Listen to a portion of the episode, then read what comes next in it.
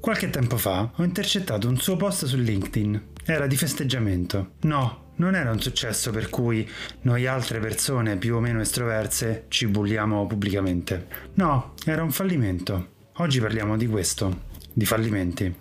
Io sono Carlo Frinolli e questo è Noise About Design.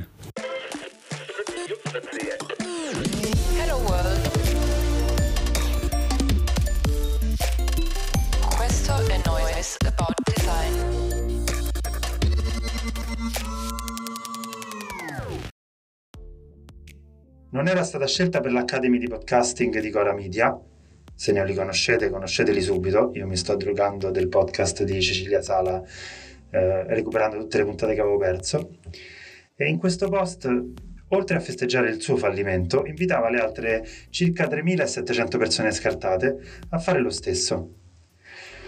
Intanto per avere un feed di LinkedIn un po' meno pregno di storie di successo e raccontarci anche degli inciampi che ogni tanto ci capitano. L'ospite si chiama Flavia Brevi e non è una designer, ma è comunque la benvenuta. Ciao Flavia, come va? Ciao Carlo, grazie mille per questa introduzione. Sono io la scartata, ebbene sì. Beh, insomma, mi sa che eri in copiosa compagnia, visto il numero di persone che invitavi all'azione. Copiosa e buona compagnia, perché in realtà quel post è servito anche per scoprire quanti altri miei contatti avevano provato ad entrare nella Chora Academy e quanti erano stati scartati, e sono rimasta molto sorpresa dal fatto che fossero stati scartati, quindi non ho veramente niente di cui lamentarmi. Ci sta, mi sembra ragionevolmente sensato. E senti, ma ti va di dirci due cose su di te? Oltre che non sei una designer, che l'ho già detto io, e vorrei specificarlo, non è necessariamente una colpa. Non è una colpa, sono stata scartata, anche abbiamo detto questo, quindi sono, ho iniziato proprio col botto, ma nella vita incredibilmente vengo anche pagata per lavorare, almeno questo. Eh, faccio l'head of social media in un'agenzia pubblicitaria di Milano che si chiama Cookies and Partners, e nel duemiladiciannove ho fondato Hella Network, che è il collettivo eh, delle professioniste e dei professionisti della comunicazione che si impegnano per una comunicazione inclusiva. E di questo mi sa che ne parliamo anche fra poco, però insomma vi ho seguiti e seguite anche per questa ragione, insomma. Ma facciamo un po' di ordine mentale, no? Oltre a il solito caveat che nel caso in cui ci utilizzeremo delle parole che non sono necessariamente di dominio comune, proviamo a definirle, almeno secondo te. Mi racconti che cos'era questa famosa Academy a cui ti sei candidata? Allora, sostanzialmente, come dicevi tu, uh, Chora Media è, una po- è un podcast acad- è un podcast company. Uh, fanno tantissimi podcast di altissimo livello, hanno da subito puntato sull'alta qualità. Alcuni esempi sono il podcast di Cecilia Sala che uh, avevi anticipato prima, Stories, stupendo, ma anche quello di Sara Poma prima. Uh, oppure Pablo Trincia, Il dito di Dio, che parla della Costa Concordia, o anche Nicola La Gioia con La città dei vivi, quindi contenuti di altissimo livello. Essendo una podcast company, loro fanno anche branded content. Uh, e uh, circa metà marzo hanno annunciato che avrebbero aperto un'academy, quindi una scuola per insegnare uh, le regole per fare un buon podcast. E eh, eccezionalmente per il primo anno questa Academy sarebbe stata gratuita, a parte una piccola spesa di segreteria di cento euro, eh, e quindi ovviamente alta qualità, eh, formazione gratuita. Capisci che ci siamo fiondati un po' in tanti e tante. Eh, sarebbe stata gratuita solo per i primi cento e accessibile solo per i primi cento. Poi, visto l'altissimo numero di richieste, hanno deciso di ampliare ehm, la, il raggio d'azione, la possibilità di entrare a trecento persone, e comunque anche ampliandolo io non sono rientrata fra gli iscritti. Eh, era necessario compilare un form abbastanza lungo e abbastanza preciso per accedere all'Academy. Mi ricordo che ci ho messo un'oretta per completarlo, perché per esempio c'erano domande dove c'era scritto numero minimo di caratteri per rispondere duecentocinquanta, numero massimo trecentocinquanta, quindi dovevi effettivamente soppesare benissimo le parole da usare. proprio letteralmente quali e quante. Um, lo, hanno annunciato poi che erano state quattromila persone a candidarsi, e dato che solo trecento sono passate, ho fatto un attimo due calcoli, e quindi eh, quattromila meno trecento, eravamo in tremilasettecento persone scartate, e quindi ho detto, pensa se tutti i tremilasettecento quel giorno lì inondiamo LinkedIn di non ce l'ho fatta, evviva, abbiamo fallito tutti. Per una volta, per un giorno, LinkedIn sarebbe stato sicuramente un posto meno performativo e un po' più reale e umano. Beh, in effetti LinkedIn è uno di quei posti in cui, se non hai annunciato di essere stato acquisito, di aver fatto un sacco di soldi oppure aver vinto dei premi, sostanzialmente è meglio che non scrivi, perché alla fine che ci scrivi a fa, tutto sommato, no? No, ma in realtà ci sono uh, casi di uh, account ben curati che, non potendo magari segnalare cosa fanno loro, segnalano ciò che fanno bene gli altri, e li trovo molto onorevoli.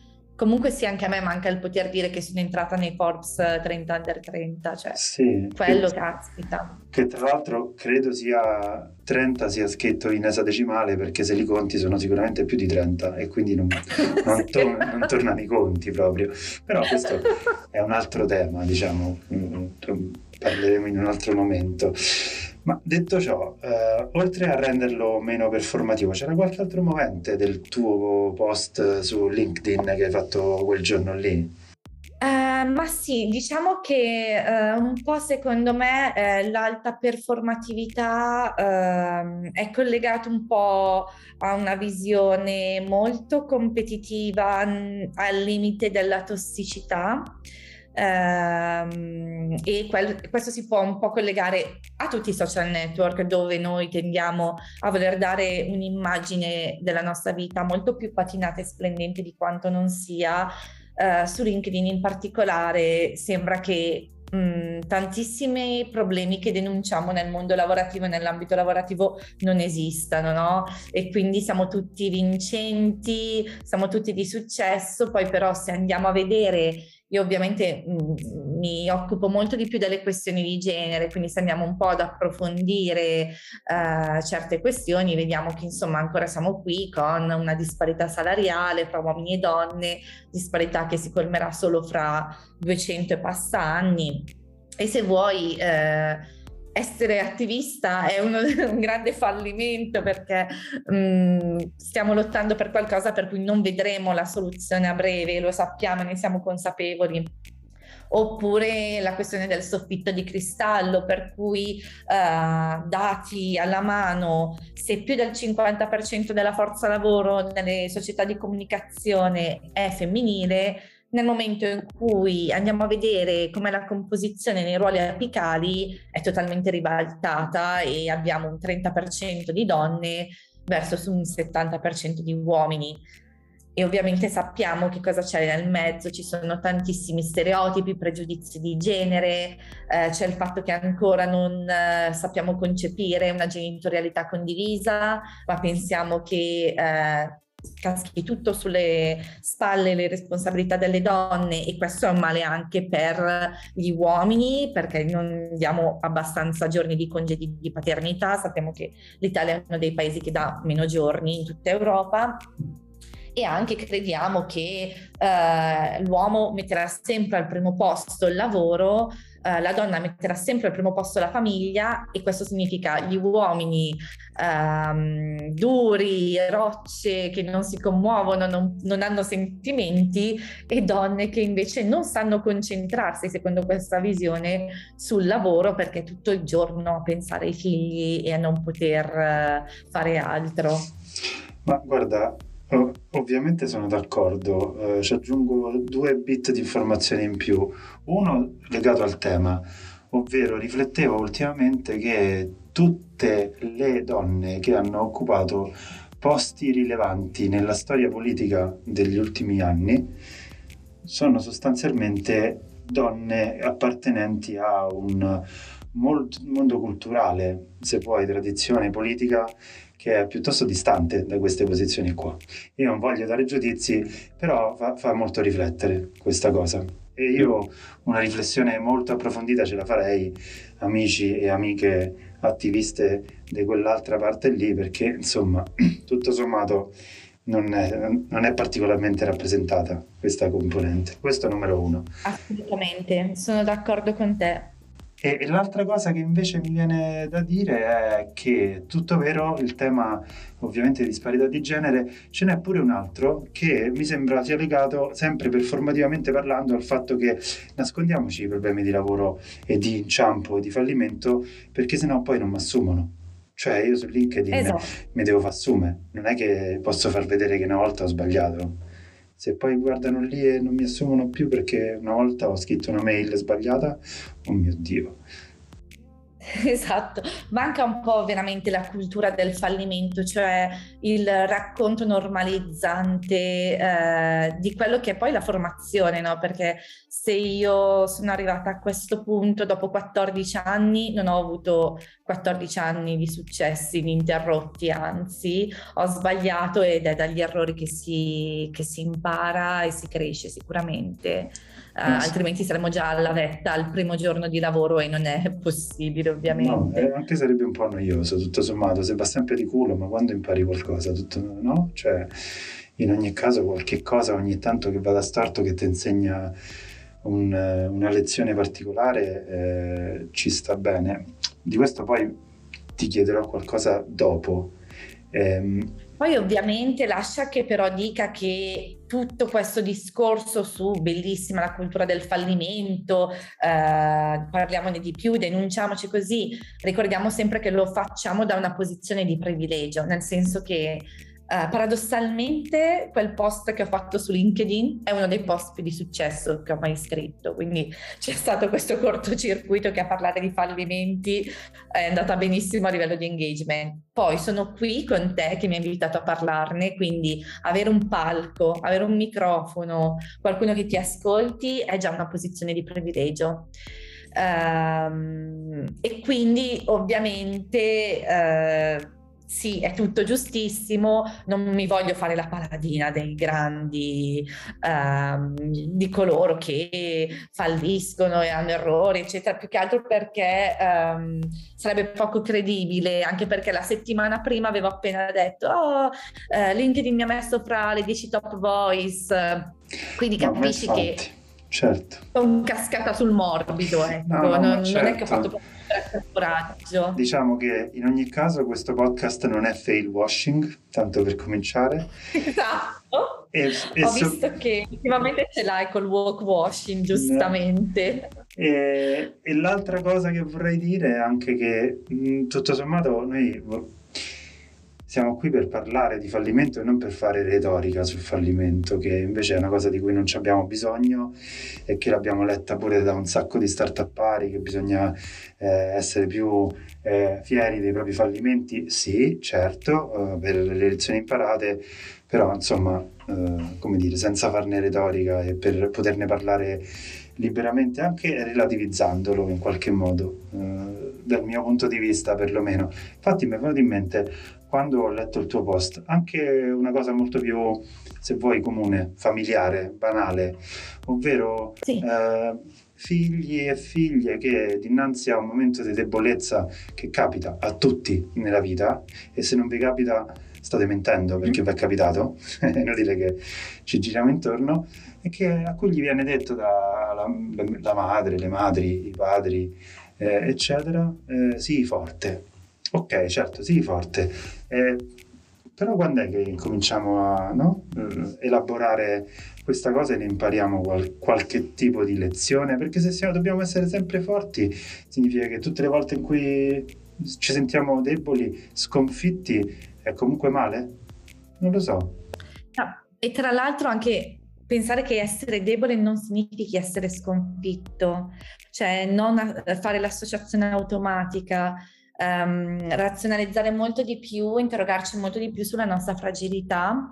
Tra l'altro in questi giorni ehm, da Fondazione Prada c'è una mostra molto interessante, si chiama Useless Bodies e, in, e interroga proprio sulla questione della fragilità, in particolare maschile, perché mh, per stereotipo si dà un po' per scontato che le donne siano fragili, ma ancora ci sono dei problemi a parlare di ehm, senso di smarrimento, Eh, senso di isolamento e fragilità nei confronti degli uomini. E è una mostra molto interessante che la consiglio, già che, già che siamo in, qui. Assolutamente sì. Giusto per dare un po' di contesto, oggi che stiamo registrando è il ventinove aprile, quindi controllate se sono ancora le date giuste, perché non so bene quando andrà in onda questa in questo momento, ma ora da una breve ricerca Google qualche, qualche mese dura, addirittura agosto, quindi no, andremo, andremo online prima, questa è una promessa solenne che, che, che faccio, assolutamente. Tra l'altro, a proposito della domanda successiva che mi è venuta in mente, prima racconto una piccola confessione personale a proposito della fragilità maschile. Eh, ieri ho partecipato a una riunione di un'esperienza nuova che sta per cominciare, che a un certo punto conoscerete, e i primi cinque minuti di questa riunione sono stati panico totale, e cervello completamente in pappa dicendo: ma io che sto, sono inadeguato, che sto facendo qui, non devo stare qui, non sono capace a stare qui. Do, dopodiché poi un po' mi sono ripreso e va tutto bene, però i primi cinque minuti sono stati tipo: oddio, io voglio fare un'altra cosa, io voglio fare il pianettiere nella vita, non devo fare questo. È stato brutto, è stato brutto, però poi mi sono calmato un secondo, ho rimesso le idee in ordine e tutto sommato ce la siamo cavata. Però succede, eh? Succede, succede. Quindi mi stai dicendo che anche tu hai la sindrome dell'impostore? No, io sono la sindrome dell'impostore, è diverso. Ieri in una battuta dicevo che io della sindrome dell'impostore ho la tessera numero due, perché la numero uno non potevo averla, evidentemente, perché sono un impostore, in qualche modo. Quindi, insomma, citando una famosa barzelletta, più o meno questo. Ma infatti la domanda successiva è: qual è il nostro problema a mostrarsi fragili? Cioè, dove sta questa grande difficoltà? Allora, perché noi pens- pensiamo che eh, fragilità uguale eh, debolezza, fallimento, eh, e lo vediamo come una questione totalmente identitaria, cioè se io ho fallito, io sono un fallito, eh, e non semplicemente mi è capitato di... di sbagliare una volta. Invece forse, sai, dovremmo toglierci dal participio passato e usare il participio presente. Non, io non sono una fallita, io sono una fallente, cioè sbaglio continuamente, ma sbagliare non è la fine, non, non è ciò che mi definisce nella mia totalità. E, e quindi niente, accettarlo molto più semplicemente anche in ambito lavorativo. Tanto, scusa se torno un attimo sulla sindrome dell'impostore che dicevi prima, ma eh, è interessante secondo me fare una riflessione sul fatto che io ho letto diversi studi che dicevano eh, che sono le donne le principali affette da sindrome dell'impostrice, diciamo, ma ho letto anche un altro studio che dice che in realtà la sindrome dell'impostore ce l'hanno tutti, anche gli uomini, è semplicemente che agli uomini viene detto di non esternarla, cioè sono più inibiti dall'esternarla perché è un uh, sintomo di debolezza. E poi in realtà c'è il cortocircuito, perché debolezza, perché è una caratteristica di più associata alla donna, e quindi comunque il bias è negativo sulla donna perché insomma sei debole, quindi sei, sei malleabile, invece voi dovete avere la forza, la virilità, no? Sì, quella brutta formula del sesso debole, che insomma è sbagliata, esatto, sotto un sacco di punti di vista.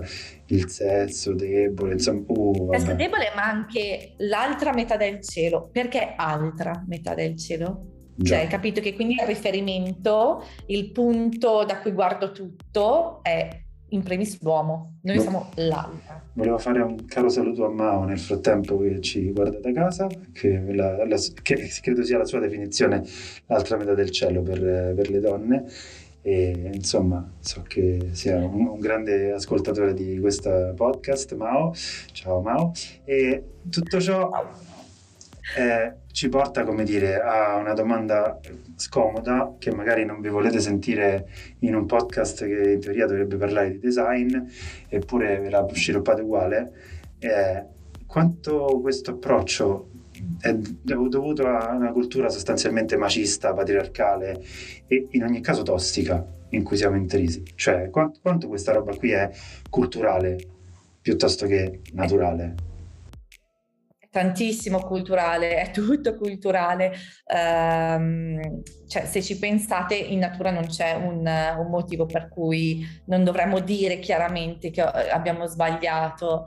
Uh, tra l'altro, a questo proposito mi vengono anche in mente le immagini che usiamo su LinkedIn per rappresentarci. Prova a notare quante braccia conserte ci sono, che è comunque eh, un simbolo di risolutezza, di decisione, eh, di forza, no? Eh, difficilmente trovi qualcuno eh, messo in una posizione più eh, abbracciante, includente o tranquilla, eh, semplice. Sembra che se non dimostriamo forza, non di- dimostriamo professionalità.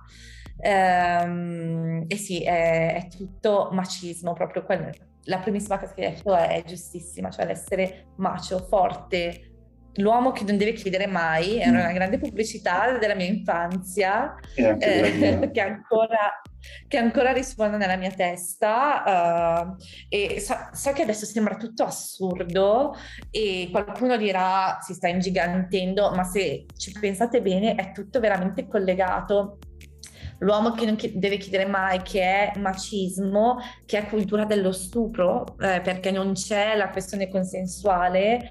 E adesso in un podcast uh, così molto veloce eccetera sembra tutto esagerato. In realtà, se andiamo ad approfondire, se andiamo a guardare ogni punto, come è collegato e come rafforza uh, i ruoli di genere, uh, le caratteristiche di genere, cosa ci si aspetta dal genere e anche ovviamente le relazioni tra i generi, uh, è impressionante. Però non vorrei troppo spaventare ora su questa questione. Ma, quindi... guarda, io onestamente, anche se chi ci ascolta si spaventa, insomma, tutto sommato gli auguro di farsene una ragione, perché in qualche modo così è e così sarà, eh, in questi podcast sostanzialmente me la canto e me la suono, e quindi questa cosa va più che bene, tanto più che prima ci hai citato qualcosa di Hella Network e adesso voglio sapere anche un po' di più.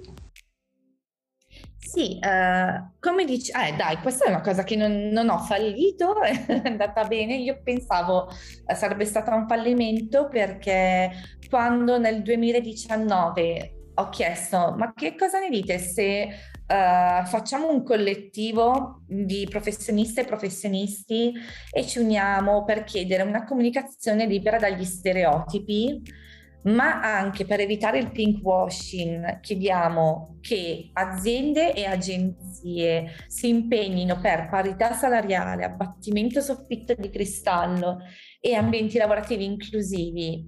Chi è che accetta di entrare in questo collettivo? E pensavo, vabbè, risponderanno cinque mie amiche, ci andiamo a prendere un aperitivo e ne discutiamo e non se ne fa niente. E invece, incredibilmente, grazie anche al passaparola di tanti professionisti uomini, cito per primo Paolo Iabichino, perché è stato colui che ha trascinato tantissime professioniste eh, che erano tra i suoi contatti. Alla fine già nei primi giorni eravamo in cinquecento, adesso siamo un po' più di duemila. E uh, io ho un grandissimo debito di fiducia nei confronti di queste persone, perché io non ero, non sono nessuno e non mi conoscevano direttamente, e mi, queste persone mi hanno dato la loro disponibilità di tempo, le loro competenze, si sono fidate, e quindi noi ho, da ormai due anni Uh, riusciamo a fare campagne, siamo state chiamate in audizione dalla Commissione Pari Opportunità del Comune di Torino, veniamo spesso invitate a degli eventi per fare un po' di divulgazione su queste tematiche, e um, ovviamente era una cosa che senza tutte le persone che hanno partecipato e aderito non sarebbe stata possibile. Ma infatti, più che lodevole, e soprattutto la cosa che io continuo a non, non capire sostanzialmente è come questo non sia un'ovvietà. Cioè, come si può non adottare questo modo come il proprio modo, in questo caso lo uso naturale, se vuoi, di comunicare, eh, senza eh, come dire, fare quel collegamento per cui se c'è qualcuno escluso, è contingente, e la prossima volta l'escluso sarai tu, punto. E quindi se tu escludi qualcuno, a un certo punto gira la ruota e poi toccherà pure a te. Facciamo che ci pensi. Il problema è che il privilegio è quella cosa di cui ti accorgi solo quando te la tolgono, e quindi tu non ti rendi conto che hai un privilegio finché non viene a meno, e pensi, è anche giusto, perché a volte ho dovuto spiegare a degli uomini come te che essere uomo non significa che hai avuto una vita facile, non significa che quello che hai tu non te lo sia guadagnato, uh, non significa che um, non hai dei problemi lavorativi, uh, non hai subito magari delle discriminazioni, però le discriminazioni che puoi aver subito non dipendevano dal tuo genere e dalle aspettative del genere. Se hai subito delle discriminazioni, e ci sta, non dipendevano dal fatto che uh, quello che era il tuo futuro capo aveva paura che potessi rimanere incinta, uh, non dipendevano dal fatto che credevano che sei una persona più debole o isterica. La grande leggenda del... delle donne che non ce la possono fare eh, a diventare capi, cape anzi, e, è il fatto che sono troppo isteriche, no? Quindi uterine, e se noi siamo arrabbiate non è mai, non c'è, non c'è un vero problema da risolvere, ma siamo noi il problema, è qualcosa di interno che abbiamo e ce lo dobbiamo risolvere da sole, eccetera. E quindi quello che ho sempre detto è: non è una colpa essere uomo etero, bianco, cis, borghese, tutto quello che volete, um, però diciamo che non accorgersi che um, c'è una posizione di privilegio e ci sono delle discriminazioni è una corresponsabilità. E ovviamente anch'io, io posso es- avere la discriminazione del, dell'essere donna, ma avere un sacco di altri privilegi. Per esempio, sono bianca, quindi non sono mai stata discriminata per il mio colore della pelle. Per esempio, sono una persona abile, quindi non so che problemi io possa avere ad accedere in certi posti fisici. O per esempio, io comunque ho avuto la possibilità di studiare, e è sempre un privilegio. Certo, assolutamente sì. E tra l'altro, visto che è passata una mezz'oretta dall'inizio della registrazione e non abbiamo ancora parlato di design, eh, forse è ora che faccio questo collegamento, ovvero se noi questa cosa non ce l'abbiamo come atteggiamento nella vita, com'è che possiamo pensare di progettare per le persone?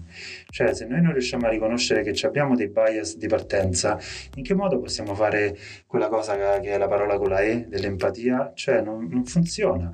Dobbiamo riconoscere il punto da cui partiamo senza colpevolizzarci, perché non è mica colpa mia se sono nato uno e novanta per novanta chili e posso girare per strada senza problemi, no?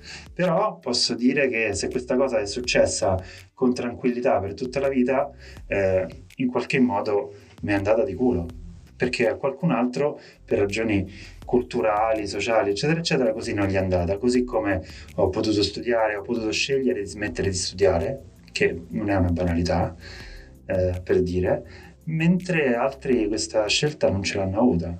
Ma come facciamo a progettare per qualcuno se questa cosa non la sappiamo riconoscere nella vita?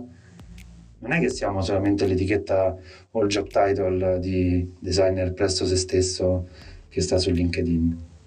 Tra l'altro, pochi giorni fa stavo facendo una lezione a una classe di quinta superiore che su questi temi era avantissima, cioè io ho super speranza e fiducia nelle generazioni future perché le vedo già proprio con la mente molto più aperta. E stavo facendo vedere loro come il fatto comunque di non accorgersi um, dei nostri limiti uh, in realtà è anche un limite alla creatività e alla produzione di nuove idee, perché per esempio Olaz, che è una crema che è una marca che fa creme, ha studiato un'apertura di una sua crema molto più facilitata per chi ha difficoltà motorie e quindi magari ha una sola mano o comunque uh, ha delle malattie per cui la mano trema, eccetera. eh, o anche per chi è dotato di poca forza, l'apertura è stata resa facilitata. E sono piccoli cambiamenti, eh, in questo caso di product design, però di cui hai bisogno, mh, e hai bisogno soprattutto di avere una mente aperta per arrivare a queste innovazioni. Guarda, questo esempio è una figata, lo utilizzerò tantissimo, anche perché mi ricorda la tesi che sta dentro a un paper di Microsoft di Inclusive Design che ho citato penso mille mila volte, che dice che sostanzialmente la disabilità è l'incapacità della tecnologia di permettere alle persone di raggiungere i propri scopi, e quindi non è una, una condizione contingente, permanente o quello che ti pare della persona, ma è proprio una, un problema di, eh, citando una mia, come dire, collega giovane designer che mi ha fatto conoscere questa psicologa ceca di Modena, che le ha fatto questa domanda: dinanzi a un gradino di un negozio, il disabile chi è? La tengo breve, la risposta è chi non riesce a salire. Quindi non è che c'è una condizione di disabile innata, è semplicemente se non riesco a salire in quel momento sono disabile. Il problema sono io che non riesco a salire o è il, è il gradino, per esempio? Forse è il gradino, potrebbe essere il gradino. E allora capiamo anche che è tutto collegato, è collegato su tematiche di tossicità del mondo del lavoro, eh, legate alla specifica questione delle discriminazioni di genere, ma non solo le discriminazioni di genere, ovviamente ci stanno tutto il resto delle discriminazioni possibili e fanno parte del nostro fottuto lavoro di designer, amici miei e amiche mie. E tocca che ce ne facciamo carico, perché se qualcosa non funziona ed è un problema della tecnologia, e chissà chi la progetta la tecnologia. Eh, quindi insomma mi sa che, mi sa che ci tocca. Come dire. Chiudo con un altro aneddoto, eh, perché una volta ho sentito l'attivista Jacopo Melio a un evento e stava rac- lui eh, è sulla, carroz- eh, sulla sedia a rotelle, e stava raccontando che una volta è stato invitato all'inaugurazione di un treno annunciato come il treno dell'inclusività, perché era un treno pensato per eh, persone con disabilità. E lui: benissimo, vanno a questa inaugurazione dove ovviamente ci sono tutti, il sindaco, il progettatore. A un certo punto dice: scusate, devo andare in bagno. Ed è allora che si rendono conto che in questo treno non erano stati pensati i bagni per persone con disabilità. Questa a Roma si chiama la pezza peggio del buco. Esatto. Perché, non so se questa la tengo, però te la racconto. Te lo racconto perché è molto divertente dal punto di vista del uh, sottolineare certe cose. Nel mio quartiere, un paio di legislature fa, mh, nella elezione del, del municipio, la, l'allora um, amministrazione del municipio aveva deciso che rifaceva la segnaletica orizzontale. Ed è una figata, mm-hmm. perché le strisce nuove, eccetera, eccetera. Il piccolo dettaglio è che le strisce nuove e quant'altro le hanno fatte sopra l'asfalto con le buche. E quindi hanno sostanzialmente sottolineato il fatto che c'erano le buche. Se non lo avessero fatto, nessuno avrebbe buttato il dito sul fatto che c'erano le buche, perché c'erano le buche e non c'erano le strisce. E quindi è tutto sgarrupato, per dirlo in no, francese. No, no, no. Ci hanno sottolineato questa cosa. Ecco, nei panni del povero Jacopo io mi sarei incazzato il triplo, perché ti sei fatto portatore o portatrice del fatto che fai il treno inclusivo, però l'importante è che tu non debba andare in bagno, perché mica ti serve, no? Tu ci devi salire il treno. Non serve per dei bisogni fisici, eh, no? Per carità, cioè, sia mai, una cosa per volta. Nella prossima vita vuoi anche andare in bagno nel treno. E mi, e mi cioè, ricordo... già vi abbiamo dato, adesso basta, cosa volete di più? E mi è fatto venire in mente un altro collegamento figo con il tema del fallimento, che è una cosa che riguarda, credo, anche il tuo lavoro, confermamelo. Cioè, non è tanto importante che tu come brand non sbagli mai, l'importante è come riesca tu a uscire da un momento di crisi, piuttosto che le fai tutte giuste.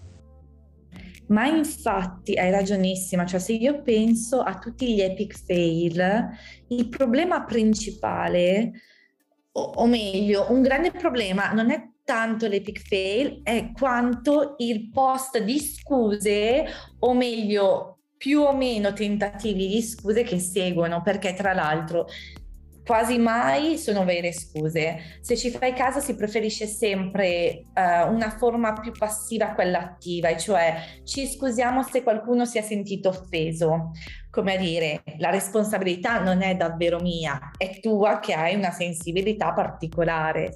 Questo fatto che non riusciamo a prenderci la responsabilità, ad assumerci la responsabilità di che quello che abbiamo detto è discriminatorio, è senza giustificazioni, è fonte di ignoranza, eh, oppure anche semplicemente che non è così simpatico come credevamo.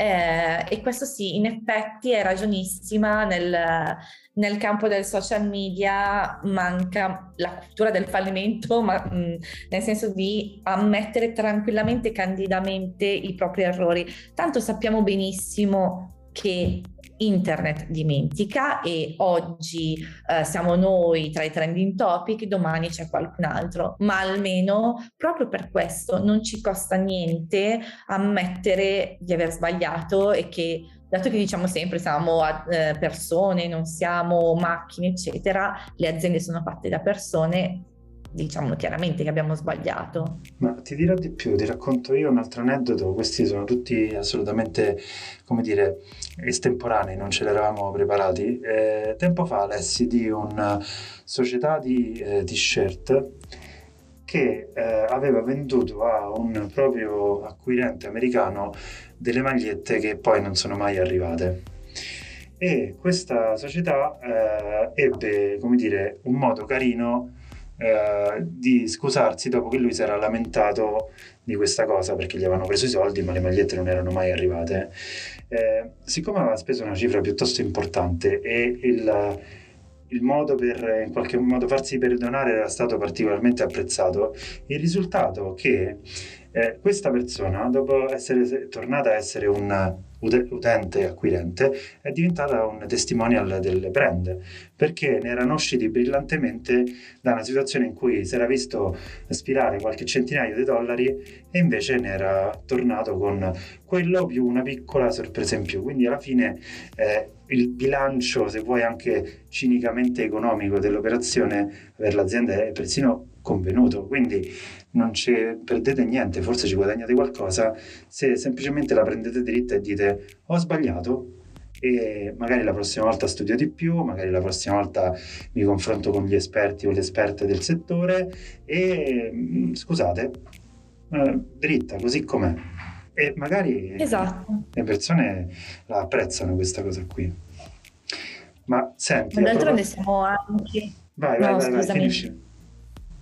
D'altronde però, se ci pensi, anche in ambito politico nessuno perde mai le elezioni. No, certo. Hanno tutti vinto, anche Le Pen ha detto che comunque uh, ha vinto, anche se non ha vinto, però non ha perso, ecco. Eh, sì, sì, ma insomma perdere, voglio dire, non piace a nessuno, forse. Comunque, questo insomma è il tema di un altro podcast, se vuoi. Dopo il fallimento c'è anche il tema della perdita.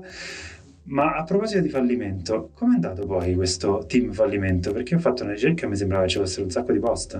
No, in realtà è stato abbastanza un fiasco. Ah sì? No, allora, tanti post certamente, eh, se pensi che però teoricamente potevamo arrivare a tremilasettecento, non abbiamo davvero raggiunto il nostro obiettivo, cioè non si è raggiunto il cento per cento del nostro obiettivo. Ok.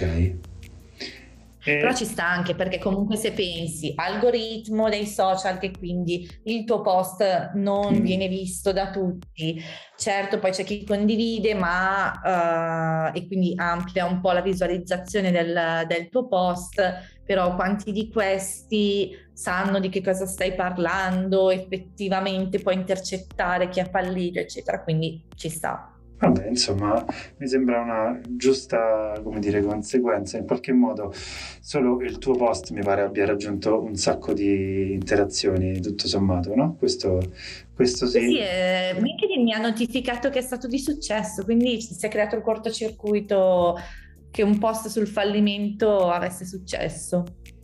No, fantastico. E senti, ultime due cose. Secondo te quali sono le tre cose per cui è importante ricordarsi che si può fallire? Così, secche. Il primo, Sicuramente, secondo me, perché suscita empatia, quindi eh, troverete se- sicuramente qualcuno che vi consolerà e, e anzi ho ricevuto dei messaggi che mi hanno accarezzato proprio l'ego in maniera assurda, come neanche un maggior traguardo lavorativo aveva fatto finora. Il secondo è eh, per smorzare un po' appunto eh, quest'alta performatività che c'è attorno e per dare l'esempio, perché se noi accusiamo i social, il mondo dei social, ma in realtà non ci accorgiamo che siamo noi che facciamo i social e che possiamo influenzare le persone attorno a noi sui messaggi che diamo e il modo in cui li diamo, eh, insomma... a che cosa serve se no essere sui social? E quindi ti direi questo, empatia, ehm, cambiare la alta performatività e dare il buon esempio. Mi sembrano tre ottimi esempi. E ultimissima domanda, qual è stata la più grande delle lezioni che hai imparato dai tuoi più fragorosi o anche non fragorosi fallimenti? Sicuramente manda una mail in più, fai una richiesta in più che una in meno. Decidi di passare per la rompiscatole che fa mille domande, ma falle a costo di sembrare pedante e non sottovalutare, non dare per scontato nulla. Però vedi, quello che è veramente il mio più grande fallimento, mica lo vado a scrivere su LinkedIn. Eh, qua è un po', ammetto che sono un po' para, ecco. Vabbè, insomma, no, tutti noi siamo un pochino para, ecco, diciamo. Beh, insomma, Flavia, io ti ringrazio davvero molto di questa chiacchierata perché è stata eh, super interessante e, e stimolante, anche con alcuni estemporanei eh, episodi e aneddoti che ci siamo raccontati, e spero questo podcast, come il tuo post, come un sacco di altre cose, diano l'esempio e la stura a qualcuno a raccontare di più quella volta in cui non è andata proprio bene. Bene, allora ti auguro tantissimi fallimenti, Carlo. Riempiamo piani editoriali di, di fallimenti. Di ci sta, ci sta. Grazie, lo prendo come un augurio e non sto per niente facendo gli scongiuri.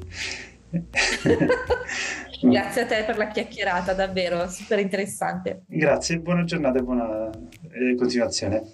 Per questo podcast è tutto. Se vi è piaciuto, magari potete condividerlo con qualche persona che vi sta a cuore, oppure della vostra rete, o della mia, o con chi vi pare, insomma. Se invece volete seguirci, potete farlo sul nostro sito noise punto it, sul nostro blog noise punto it slash blog, oppure sul canale Telegram in cui condividiamo delle cose in anteprima. Noise About Design si chiama, oppure su tutti gli altri social di Noise. Tendenzialmente ci trovate come Noise o We Are Noise. Se invece volete seguire me, potete farlo su LinkedIn. Altrimenti ci vediamo in giro, perché si può uscire adesso, no?